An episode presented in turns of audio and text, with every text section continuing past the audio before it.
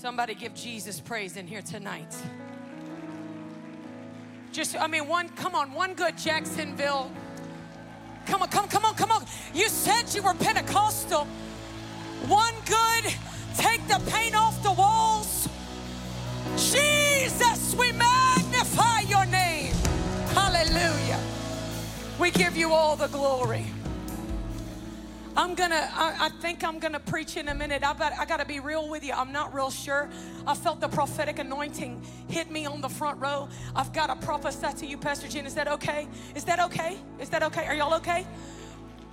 The Holy Spirit wants you to know that what He's about to do in you I honor the heritage in this house, and you know that I do because I come from a three generational ministry family as well. So, what I'm about to say, I don't mean it disrespectfully. Please hear my heart. I honor the Wiggins legacy in this house from Pastor Cecil all the way down.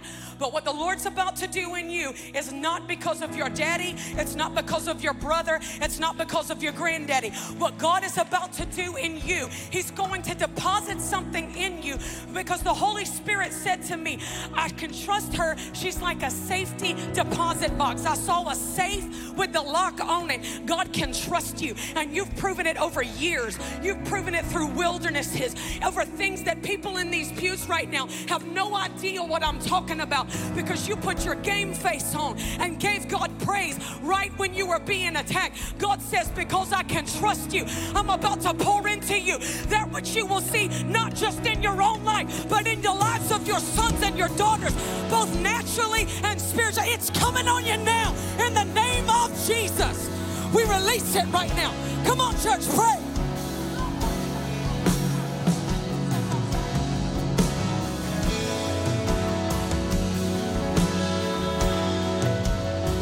Come on, just take 30 seconds and pray in the Holy Ghost right now.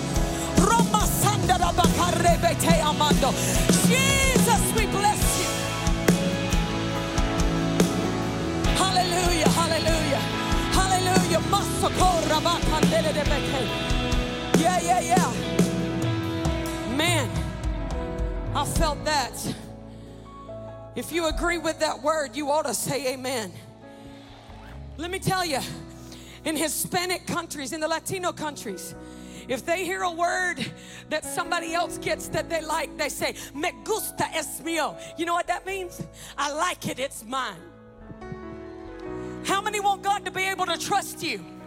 Me gusta es mío. I like it. It's mine. Before I preach, I've got a word for Evangel too. Is that okay?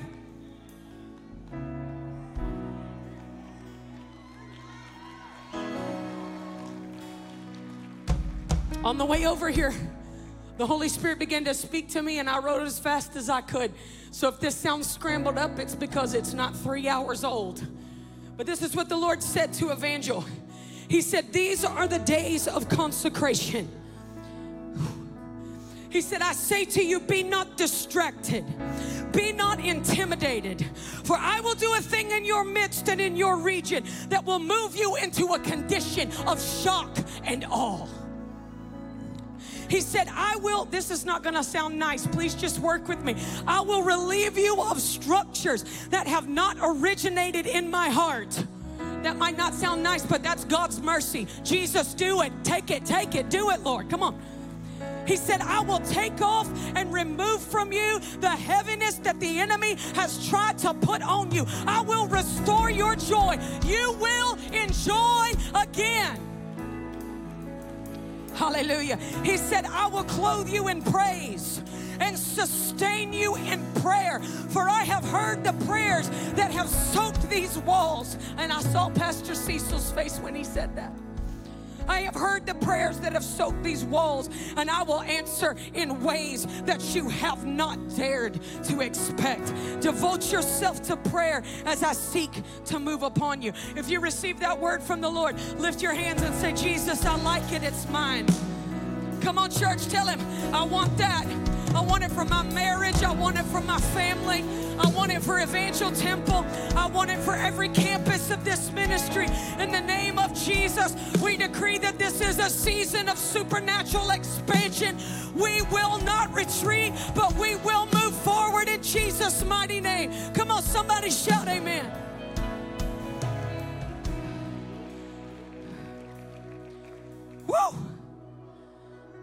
Felt my inner John Kilpatrick come out then. Whoa! Forgive me for looking like my daddy. Go ahead, sit down, sit down, sit down.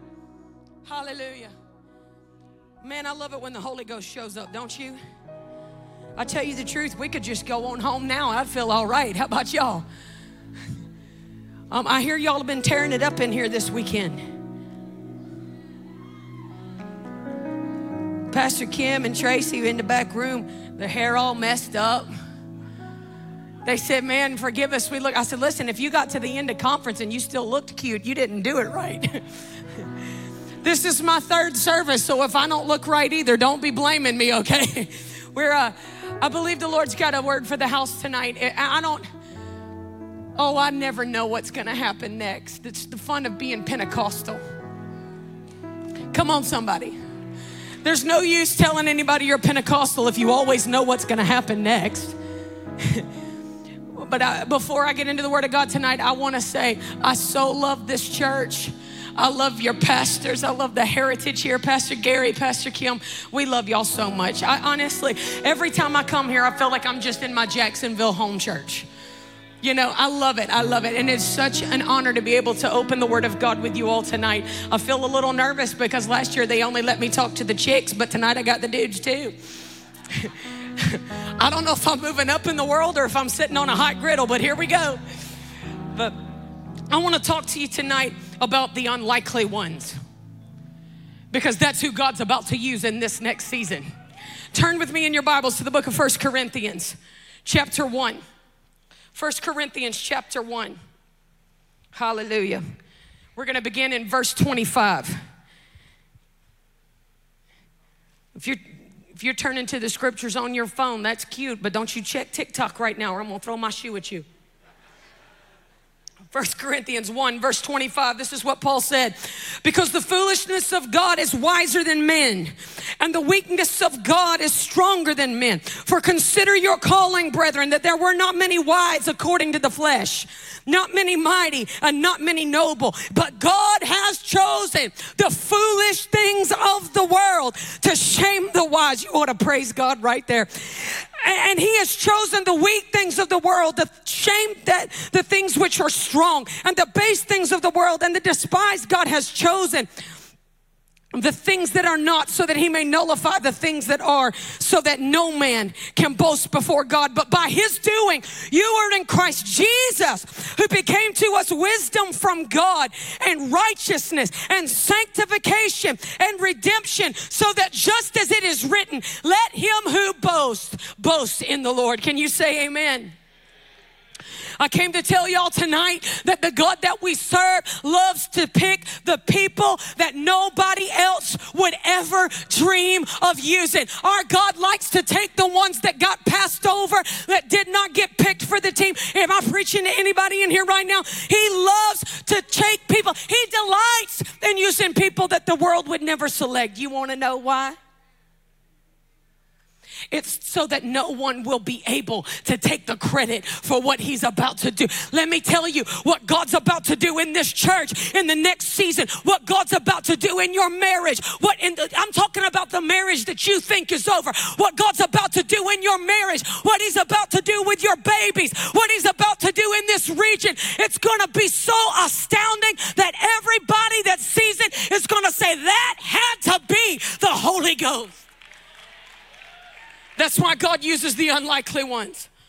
He does it so that none of us will appropriate the glory that is only due to His name. This ain't the season of the hot shots. Come on, somebody. This is the season of the rest of us who maybe don't have any qualifications, who, who don't have a ministry pedigree and don't have four degrees on the wall. But guess what? We're open, we're available, and we're Holy Ghost. He's coming for the unlikely ones. Our God is determined to use the ones who are the least likely to succeed. You want me to prove it? All right, here we go. Get ready. God likes to take somebody like, you know, a snot nosed brat, a punk that tried to get ahead of God, like Moses. I want you to consider this. Moses knew he was called to be the deliverer. He literally murdered a guy so that he could prove how called he was. How many know that will never work out for you? I don't recommend that you try that. He ended up getting sentenced to a desert for 40 years wandering by himself before he got to go get the children of Israel. God loves to take the black sheep like Moses that runs away as a murdering fugitive. God takes that boy and sets a burning bush right in front of him, traumatizes his life for the sake of the kingdom forever, and then sends that firebrand to stand in front of Pharaoh and said, You are going to let my people go. Our God is coming for the unlikely ones. See, the great thing about the Bible, I don't know how to tell y'all this, it's true. And the people that God used were never the ones that we would have chosen. Come on, in American church, we need shiny people. We need the anointed people the glorious people that have a great big following on social media and an awesome website. We need the people that look like they've got it all together and put out great YouTube sound bites every week. But God's looking for the folk that maybe don't know how to network properly, but they know how to pray in the Holy Ghost. They know how to fast. They know how to pray until something happens. They know how to push. So God took talking about the unlikely ones. You okay? God takes a con man like Jacob who never approached anybody without an angle. Y'all ever met anybody like that? Don't look at your neighbor right now. Don't make it weird, okay? A con man like Jacob who constantly promoted himself constantly defended himself, always had some kind of a scheme going. And God wrestles with that boy and shifts him and, and changes his name and makes him walk out of that encounter with God with a limp until the man who was a scheming liar and a thief all of the sudden is called Israel, the prince of God. God birthed a nation out of that man. I said, God's coming for the unlikely ones. Oh, you didn't like that? Here we go. He took the redneck, Elijah. Have you read your Bible lately? Because that dude was a beast, man. Dude was wild. I mean, most of the time he slept outside. He was, he was, he was not a nice person. Sometimes when he prophesied, he was ugly to folk.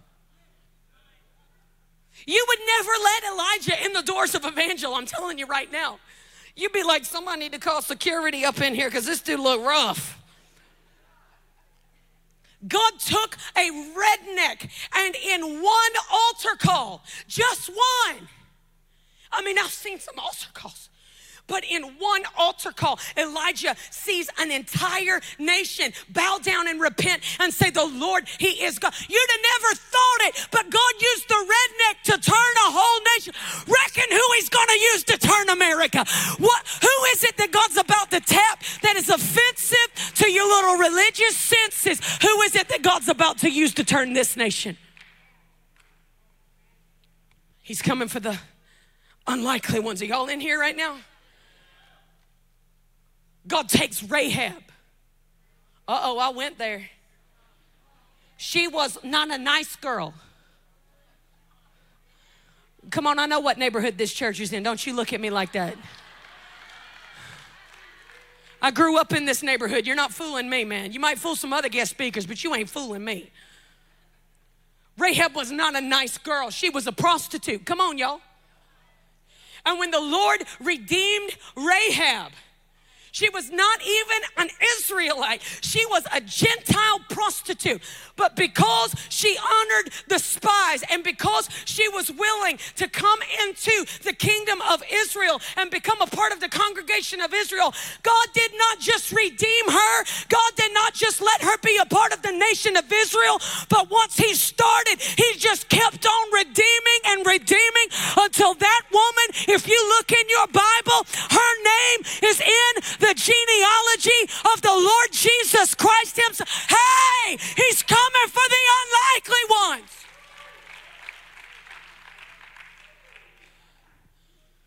You better get ready. You have no idea who's going to come through those doors and sit next to you on your little sanctified pew.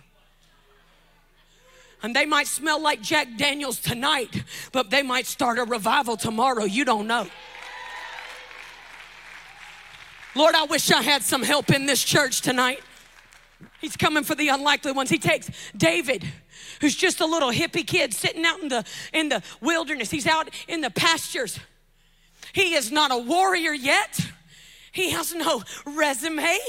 He has nothing to make you feel better about who he is. In fact, he smells pretty funny. Have you ever been around sheep? David has nothing going for him that makes him appealing to people. All he's been doing is sitting out under the stars day and night with his guitar, singing love songs to Yahweh. And all of the sudden, God takes that little shepherd boy that smells like the sheep and anoints him, puts a crown on his head, and uses his voice to teach an entire nation to say, The Lord is my shepherd. Oh, hallelujah. He's coming for the unlikely ones. You got one more? Can I do one more? he takes a coward like Peter, who was a loudmouth at best. Peter, who in the time when Jesus walked the earth only got it right about three times. You know, he had that real big moment. You are the Christ, the Son of the living God. He got it right that time. The whole rest of the time, Jesus is just like, Could you, for the love of all that is normal, could you just be quiet? How many have ever felt the Holy Ghost tell you to please just be quiet? I've got my hand up. Are y'all okay? Peter says, You're the Christ, the Son of the living God. And in like 10 minutes from that moment, he messes up so bad correcting Jesus. Can you imagine? He rebuked Jesus. And as you can imagine, that did not work out well. He spoke to the Lord Jesus in such a way that Jesus recognized the voice of Satan himself. So Jesus looked at Peter and called him the devil. How many know you can't get a much worse rebuke than the Son of the living God calling you the devil? And yet, after he denies Jesus, you know, three times because once was not sufficient. Say what you want to about Judas. He only betrayed the Lord once. Peter, going the extra mile. Come on, buddy. Three times, my Lord. Denied the Lord Jesus three times. And yet, by the time that boy came back to the Lord, we find him willing to stay in an upper room for 10 days because he knows he ain't got it by himself. And because he stayed in that upper room until the Holy Spirit was poured out upon him on the day of Pentecost, the same Peter that was a coward a few days ago is now the one anointed and appointed to stand up in front of the city of Jerusalem. He opens his mouth in the first message of the church, and his message defined the parameters of what we call revival and outpouring today. Hey, I'm here to tell you, I don't care how you copped out on God in your last season. God is coming for you. He's coming for the unlikely ones. Do me a favor. I want you to slap your neighbor and say, She's talking about you. Come on, slap your other neighbor and say, Yeah, I'm serious. She's talking about you. Hear me, my friend. The Lord is not looking for the next big preacher. He's not looking for us to have polish. He's not looking for who among us is going to go viral next on YouTube. I'm here to tell you that is none of our concern, but He is looking for the ones that everyone else has counted out. There's a call going forth in the spirit realm, especially right now in the state of Florida. God is calling for the ones who know that they don't have it all together, who are not so preoccupied with their own destiny that they're not looking at Jesus anymore. I like to say it like this God's looking for folk that are not caught up in the narcissistic, self centered gospel. You're going to hate me for this. This might be the message that gets me never invited back. So let me just let you have it with both barrels real quick. Is this okay? Hear me, hear me, hear me. Anybody, any gospel that tells you that Jesus only died to bring you purpose, that's a false gospel. Jesus died, was buried, and rose again on the third day to catch you up into his calling. Come on, that's what Ephesians says.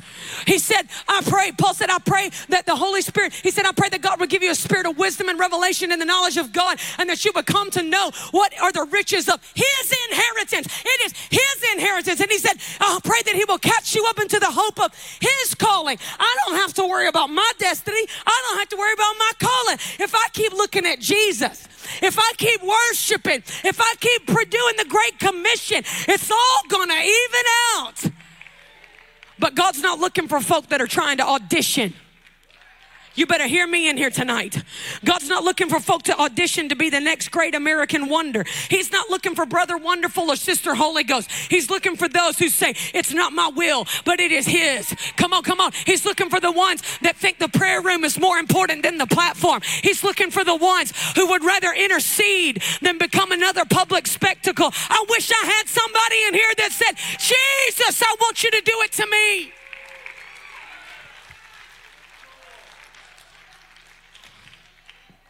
Hallelujah. He's not looking for polish, he's looking for the diamond in the rough. One of the most unlikely people God ever used was Gideon. Gideon was hiding under his bed calling for his mama. Have y'all ever read the book of Judges? Because it's a scream. Some of y'all ought to read the Bible from time to time. It'd be great if you did. I'm not going to preach on that right now. Praise God. God used Gideon because Gideon understood that he had nothing in and of himself. You see, I want you to understand tonight that when you lean your whole life on the person of Jesus, heaven calls you usable. Oh, can I say that one more time? I don't think y'all heard me. Because I mean your whole life your money, your time, your talent, your gift, your job, your school, your husband, your wife, your little snot nosed bratty kids. When you lean the entirety of your life on the person of Jesus Christ, that is when heaven calls you usable, not when you become a great speaker. May God deliver us of great speakers who function independent of the real Holy Spirit. I ain't got time for that right now. Come on, come on, come on. And I want you to see this with me in Judges chapter 6, verse 1. I'm gonna do a lot of judges for a minute, so you can hang out with me or you don't have to turn there. It's just up to you. But um, I, I just know that some of y'all aren't gonna read the Bible again until next Sunday, so you're gonna take some in here tonight. Don't don't tap your neighbor on that one though, because that will make it weird. Come on, they're not gonna go to Denny's with you if you act ugly like that. Okay. Judges 6, verse 1 the sons of Israel did what was evil in the eyes of the Lord, and the Lord gave them into the hands of Midian seven years. The power of Midian prevailed against Israel because the sons of Israel had made for themselves the dens which were in the mountains and the caves and the strongholds. Can you imagine? They were, they were digging fresh strongholds for themselves and hiding among them. That's when you know the people are in bondage. That is the opposite of revival, yes? You might be in a stronghold and it might not be your fault. Maybe it's your mama's fault. I understand it. Everybody's got junk. I've told y'all about the side of my family that's Pentecostal preachers that lay hands on everything that moves and talk in tongues and sees miracles and preaches the word. I didn't tell y'all about the folk in jail. Come on, somebody. Bradley on the front row that works with our ministry. We adopted him as the cousin. He's not a blood relative, but I got to replace the folk in jail. How many got some jail folk? Wave at me. I don't want to feel all by myself on that. Thank you. I don't mind the fact that you have a stronghold because we can get you out of it in the name of Jesus. The problem I have is when the people of God defend their junk, defend their stronghold, and start moving in fresh wallpaper and some throw cushions and making yourself comfortable in your own dysfunction. The devil is a liar. Whom the son sets free is free indeed. You ain't got to stay in that mess. You don't understand what my trauma was. You don't understand how easily I get triggered. Oh, give me a break. The blood of Jesus is stronger than that mess. So it was when Israel had sown, the Midianites would come up with the Amalekites and the sons of the east and go against them. They would come up against them and destroy the produce of the earth as far as Gaza and leave no sustenance in Israel as well as no sheep, ox, or donkey. For they would come up with their livestock in tents. They would come in like locusts for number. Both they and their camels were innumerable and they came into the land to devastate it. So Israel was brought very low because of Midian and the sons of Israel cried to the Lord. I want you to understand right here that Israel was in a completely backslidden condition. And all of those bad things that were happening governmentally, economically, and socially was actually all their fault. Y'all want to go home or can I keep preaching? Because here's the deal as it was then, so it is today. It's not the Republicans' fault. It's not the Democrats' fault. Do you understand me? It is the church's fault because while we stopped praying and while we tried to have shinier services, the enemy moved in and he took all the sustenance out of the land. Let me tell you, if you do not like the condition of the United States of America, let me tell you, it is the indicator of what the church's prayer life really is, no matter what we say it is. Y'all shouted when I talk about David being a shepherd boy. You don't want to shout right now, but I'm telling you, it's the truth.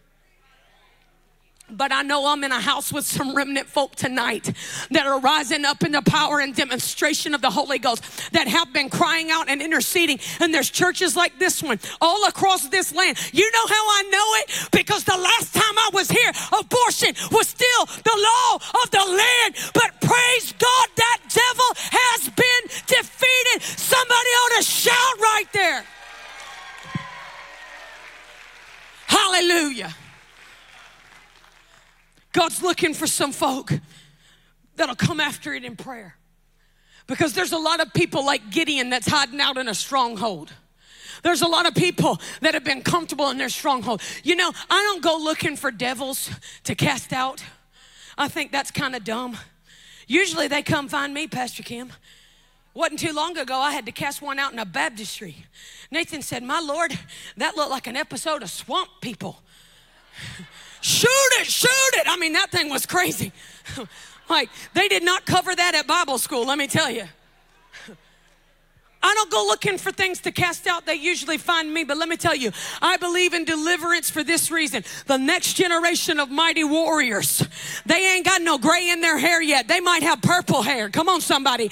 They might not look real churchy. They might be all tattooed out and they might have piercings all up in their face. I believe in deliverance because the next generation of mighty warriors is bound right now. And some point, we're going to have to stop being frustrated that they don't look like us, and we're going to have to go get them and cast that mess out of them in Jesus' name. I got to hurry, my Lord. Y'all are acting out. Sit down. When I say that God is looking for the unlikely ones, I want to be real specific because I don't want you to be confused. So here you go. God's looking for the crack addicts. Yes, amen. Thank you, Jesus. God is looking for the folk who are in the gay bars right now. Oh, come on, come on, church. God's looking for folk that are thinking about transitioning their gender. And by the time the Holy Ghost sets them free, you're not going to believe what comes out of their mouth. Come on, somebody. Hallelujah. He's looking for the unlikely ones. God's coming after the folk that right now they think they're spiritual because they know how to cast spells and do some incantations and flirt with some witchcraft. But when they meet the power of the Holy Ghost, they're going to throw them stupid crystals down and drop their charms and say, That is real power. And I want some of that. God's coming for the unlikely ones. Hey, I tell y'all something, this pulpit is wobbly. I bet it doesn't shake when you preach, Pastor Kim. You're so much nicer than me. Like, I didn't get that anointing. I got the crazy. I don't know, man. hey, everybody from Georgia's not crazy. Your pastor's wife is the proof, okay? Don't blame her for the whole state. The Bible says in verse 11 of chapter 6 the angel of the Lord came and sat under the oak that was in Ophrah, which belonged to Joash the Abiezrite, as his son Gideon was beating out wheat in the winepress in order to save it from the Midianites. The angel of the Lord Almost every theologian will tell you that this was Jesus Christ before his incarnation. This was a theophany, okay? I like that about Jesus that he was so excited to interfere in human history that sometime he just had to show up before Bethlehem. I love that about Jesus. Was that too much? Was that too Sunday school for right now? Are y'all okay? If I give you a gold star, will you wake back up? Come on, come on, come on. The angel of the Lord appeared to him and said to him, The Lord is with you, O valiant warrior. Then Gideon said to him, Oh, my Lord, if the Lord is with us, why has all this happened to us? And where are his miracles, which our fathers told us about, saying, Did not the Lord bring us up from Egypt? But now the Lord has abandoned us and given us into the hand of Midian. The Lord looked at him and said, Go in this your strength. Wait, did y'all hear any strength? Because I mean, I heard a lot of whining. What did y'all hear? Was it whining to you too? How many of your kids had said that to you? You'd have said, whiny but, whiny but, oh, whiny, whiny. Is that just me?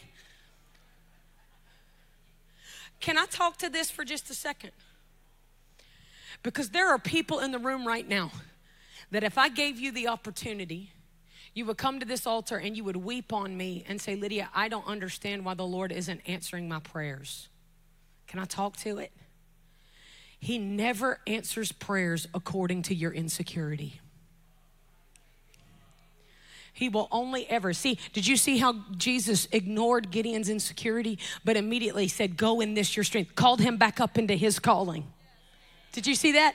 See, you're frustrated because you don't think God's answered your prayers. No, no, no. He's never going to answer your prayers according to your insecurity. He's always going to call you back up into his higher narrative. Stop accusing God and calling it prayer. Every time you do that, you can expect his silence. The quicker you surrender, the more answers you'll get. Y'all want me to go back to just talking to the chicks? Are you mad at me now? But she done told me that's why I'm not getting my prayers answered. Listen, I'm here to help you pray effectively. It's time for breakthrough. That means we need to stop whining about what we are not and what we do not have or how hard it is. It means we need to look at Jesus and say, I want you to catch me up into your story. I want your kingdom to come to Jacksonville. I want your kingdom to hit every single ministry associated with this house. I want your kingdom to hit my family. Stop whining about the the, the what we don't have and start plugging into his narrative.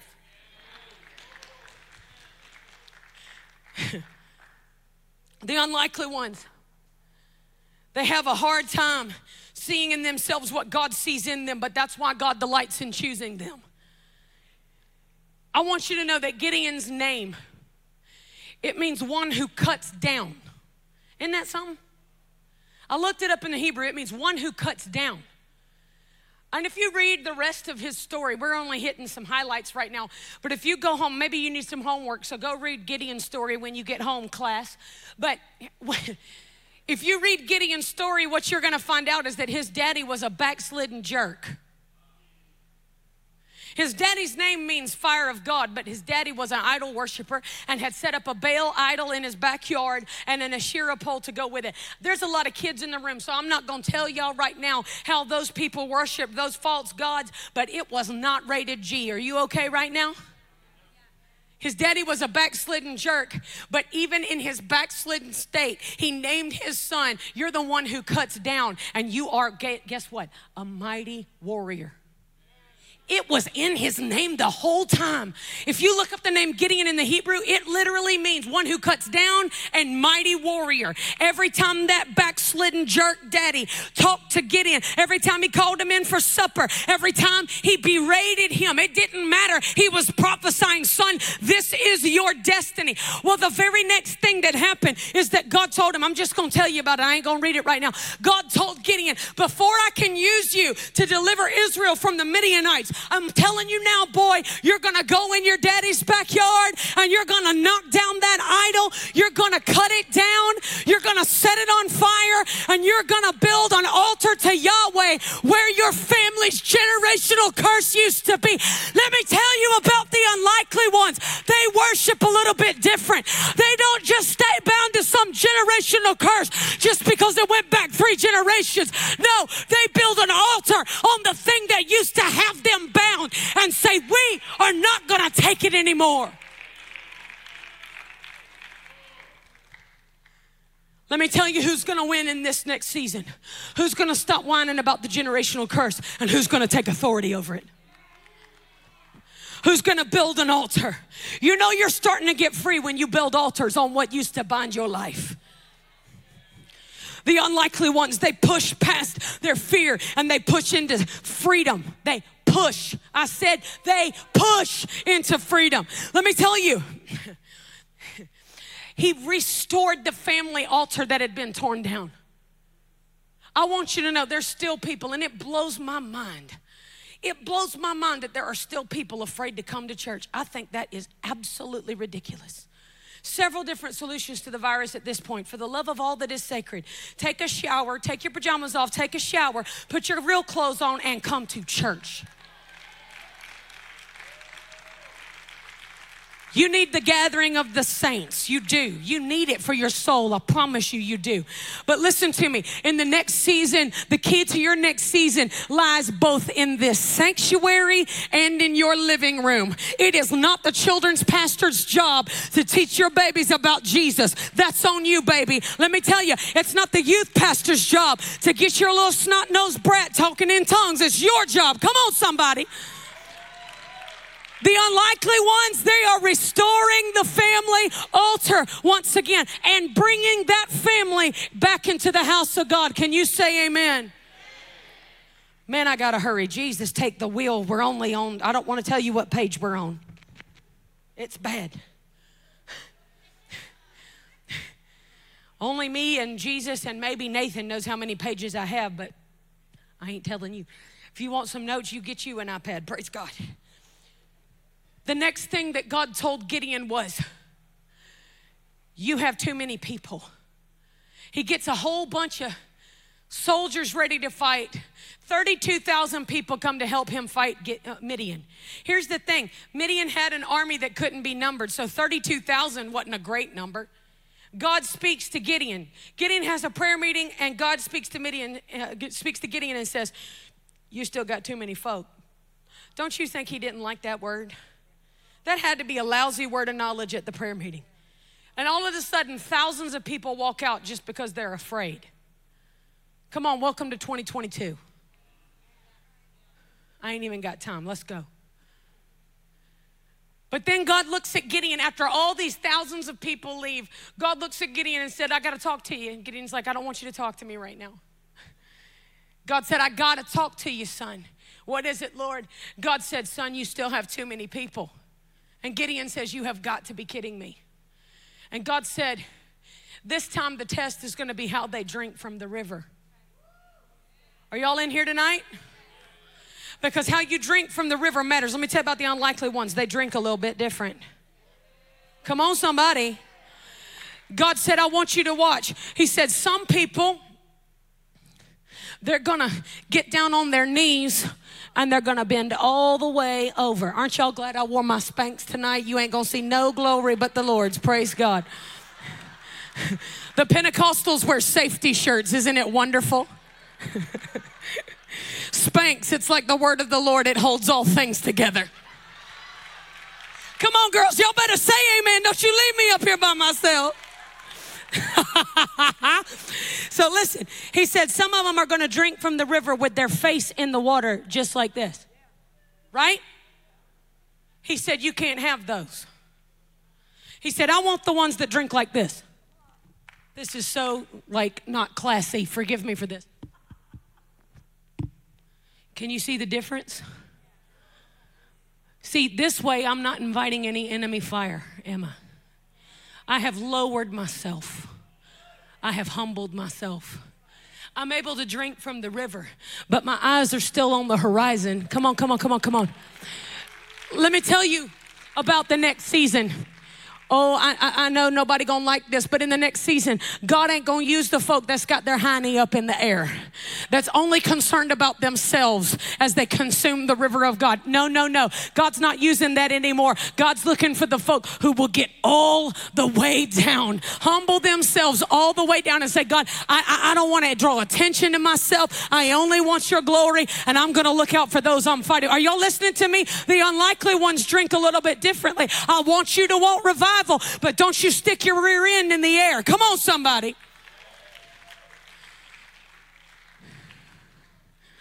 They really aren't ever inviting me back. You know why what I said just matters? Because the Word of God does not just say pray, it says watch and pray. This is the season. You can't afford to stick your honey up. Come on, somebody. This is the season where you better have your eyes on the horizon because the enemy's coming for your marriage, your family, your ministry, your church, your pastors. Come on, somebody. You better be ready to watch him pray. I'm almost done. If the worship team wants to come, that's a surefire way to get me to shut up. Praise God. You know, that's why preachers do that, right? It's your cue to stop talking. Praise God. It's just nicer than saying, please shut up. It's great.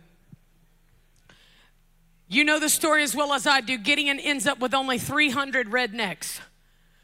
And the fighting strategy from God was that they were going to take clay pots. I mean, this is one of the dumbest battle plans I've ever heard in my life.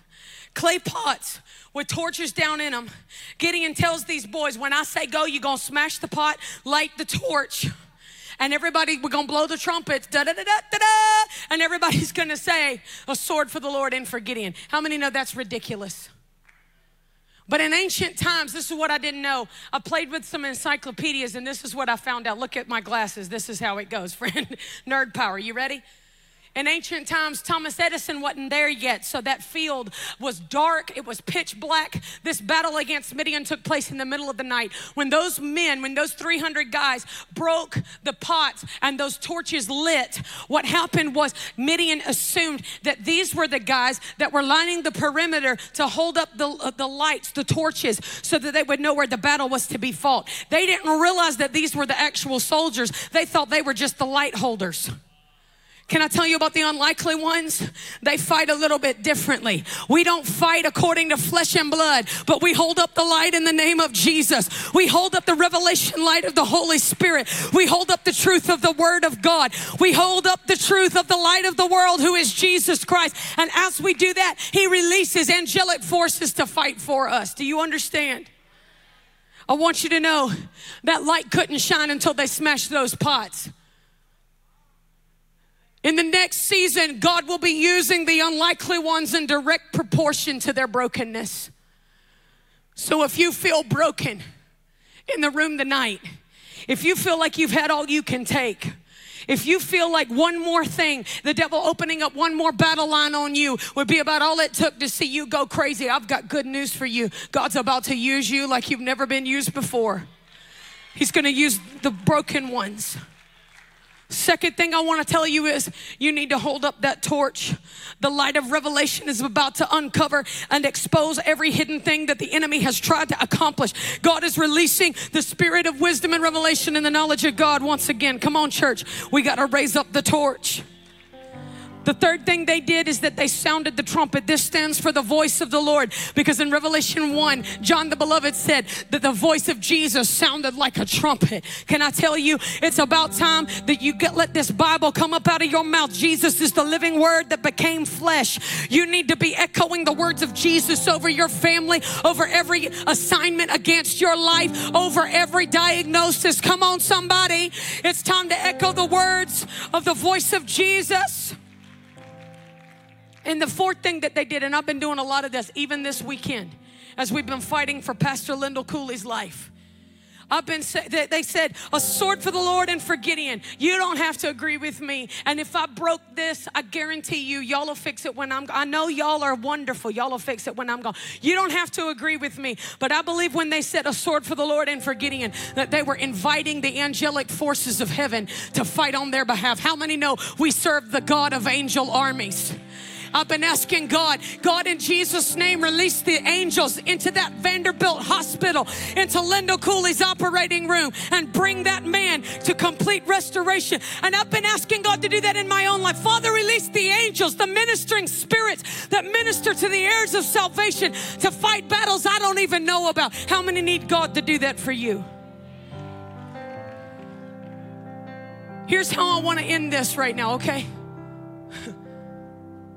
I told you we're going to acknowledge our brokenness. We're going to lift up revelation light, the torch of revelation light.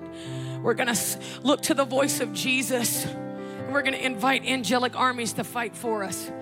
But how many in the room right now you say, Lydia, all night long, I know you've been talking to me. I'm one of the unlikely ones, and I got nothing working in my favor, but I want God to use my life. If that's you, wave at me right now, all across this room. Come on, look at that. Look at that. Come on, we're in good company tonight, guys. It's all of us. Did you see that? God wants to use all of us. Why don't you stand with me right now? Hallelujah. I want to pray for you before I hand this mic off. I want to pray for God to touch your life. I want to pray for God to touch your pastor because I'm about tired of the devil coming against his life. I'm tired of it.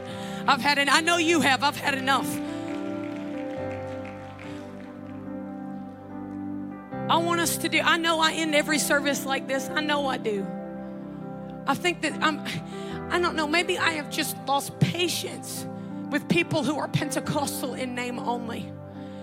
When I tell everyone in the room in just a moment to pray in the Holy Ghost, if you're not yet baptized in the Holy Ghost, I don't want you to feel left out. I want you to get hit too.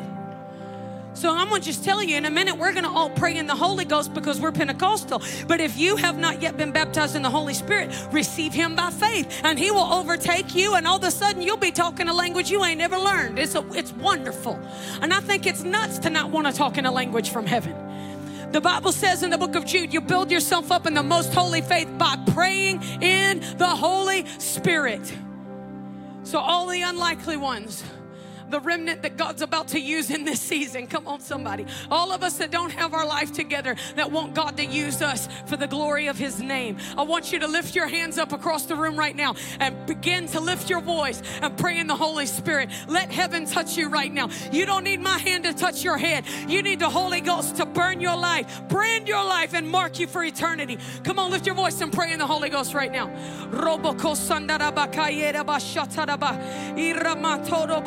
Come on, baby. In the name of Jesus. Come on, come on, come on. Come on, Evangel. I can't hear you. Pray in Jesus' name. Father, right now, we pray for Pastor. We break every assignment from hell against this man, against his heritage, against his legacy. We plead the blood of Jesus and we command his body to be made whole. We speak life in the name of Jesus. Father, I ask you for literal revival to hit every cell of his body in the name of Jesus. I thank you for what you're doing in this life and let it trickle down to the whole family. Church, will you pray right now? Literal revival in Jesus' name. Father, I thank you that you're touching people across this sanctuary right now. If you're sick in your body, I want you to put your hand where the pain is right now. We rebuke every sickness, every disease in the mighty name of Jesus, and we speak life and wholeness right now. Come on, put your hand on your body. Talk to that pain. Command it to go right now in Jesus' name. Father, release the healing virtue of Jesus across this room right now. In the name of Jesus. In the name of Jesus. I thank you, Lord, that you're pouring out your spirit all across this room. Come on, come on. If the Lord is touching you, start waving at me right now. If God's touching you, if you're feeling a healing touch, wave at me right now. Wave at me right now. What's happening? Come on. Look at that. People are being touched all over the sanctuary. Oh, hallelujah. Father, I thank you that you are raising up an army of remnant warriors. I thank you that you're raising up the unlikely ones in this house tonight. Father, in the name of Jesus, I ask you to shift Jacksonville for your glory. I ask you to touch the state of Florida for your glory. And God, I ask you to pour out your spirit in the United States once again. We ask you for revival as you raise up the unlikely ones. In Jesus' name, hallelujah, hallelujah. la masa.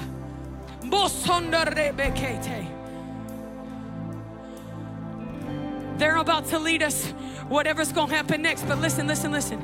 I want to bless you like I blessed my two little boys. Is that okay? Just as a servant of the Lord and as somebody who considers this their Jacksonville home church, I want to bless you like I bless my boys. I bless you in the name of Jesus that the blood cover your life. I bless you right now that the angels of the Lord encamp around about you, your family, your home, around everything and protect everything that your life touches. I bless you in the mighty name of Jesus that you have wisdom and discernment. I bless you in Jesus' name that you have an excellent spirit and an obedient heart to the will of God. I bless you that, friend, you are strong and you are courageous. And I bless you that you have a voice of authority that speaks clearly. I bless you in Jesus' name. If you believe it, if you receive it, lift up a shout to the King right now. Come on.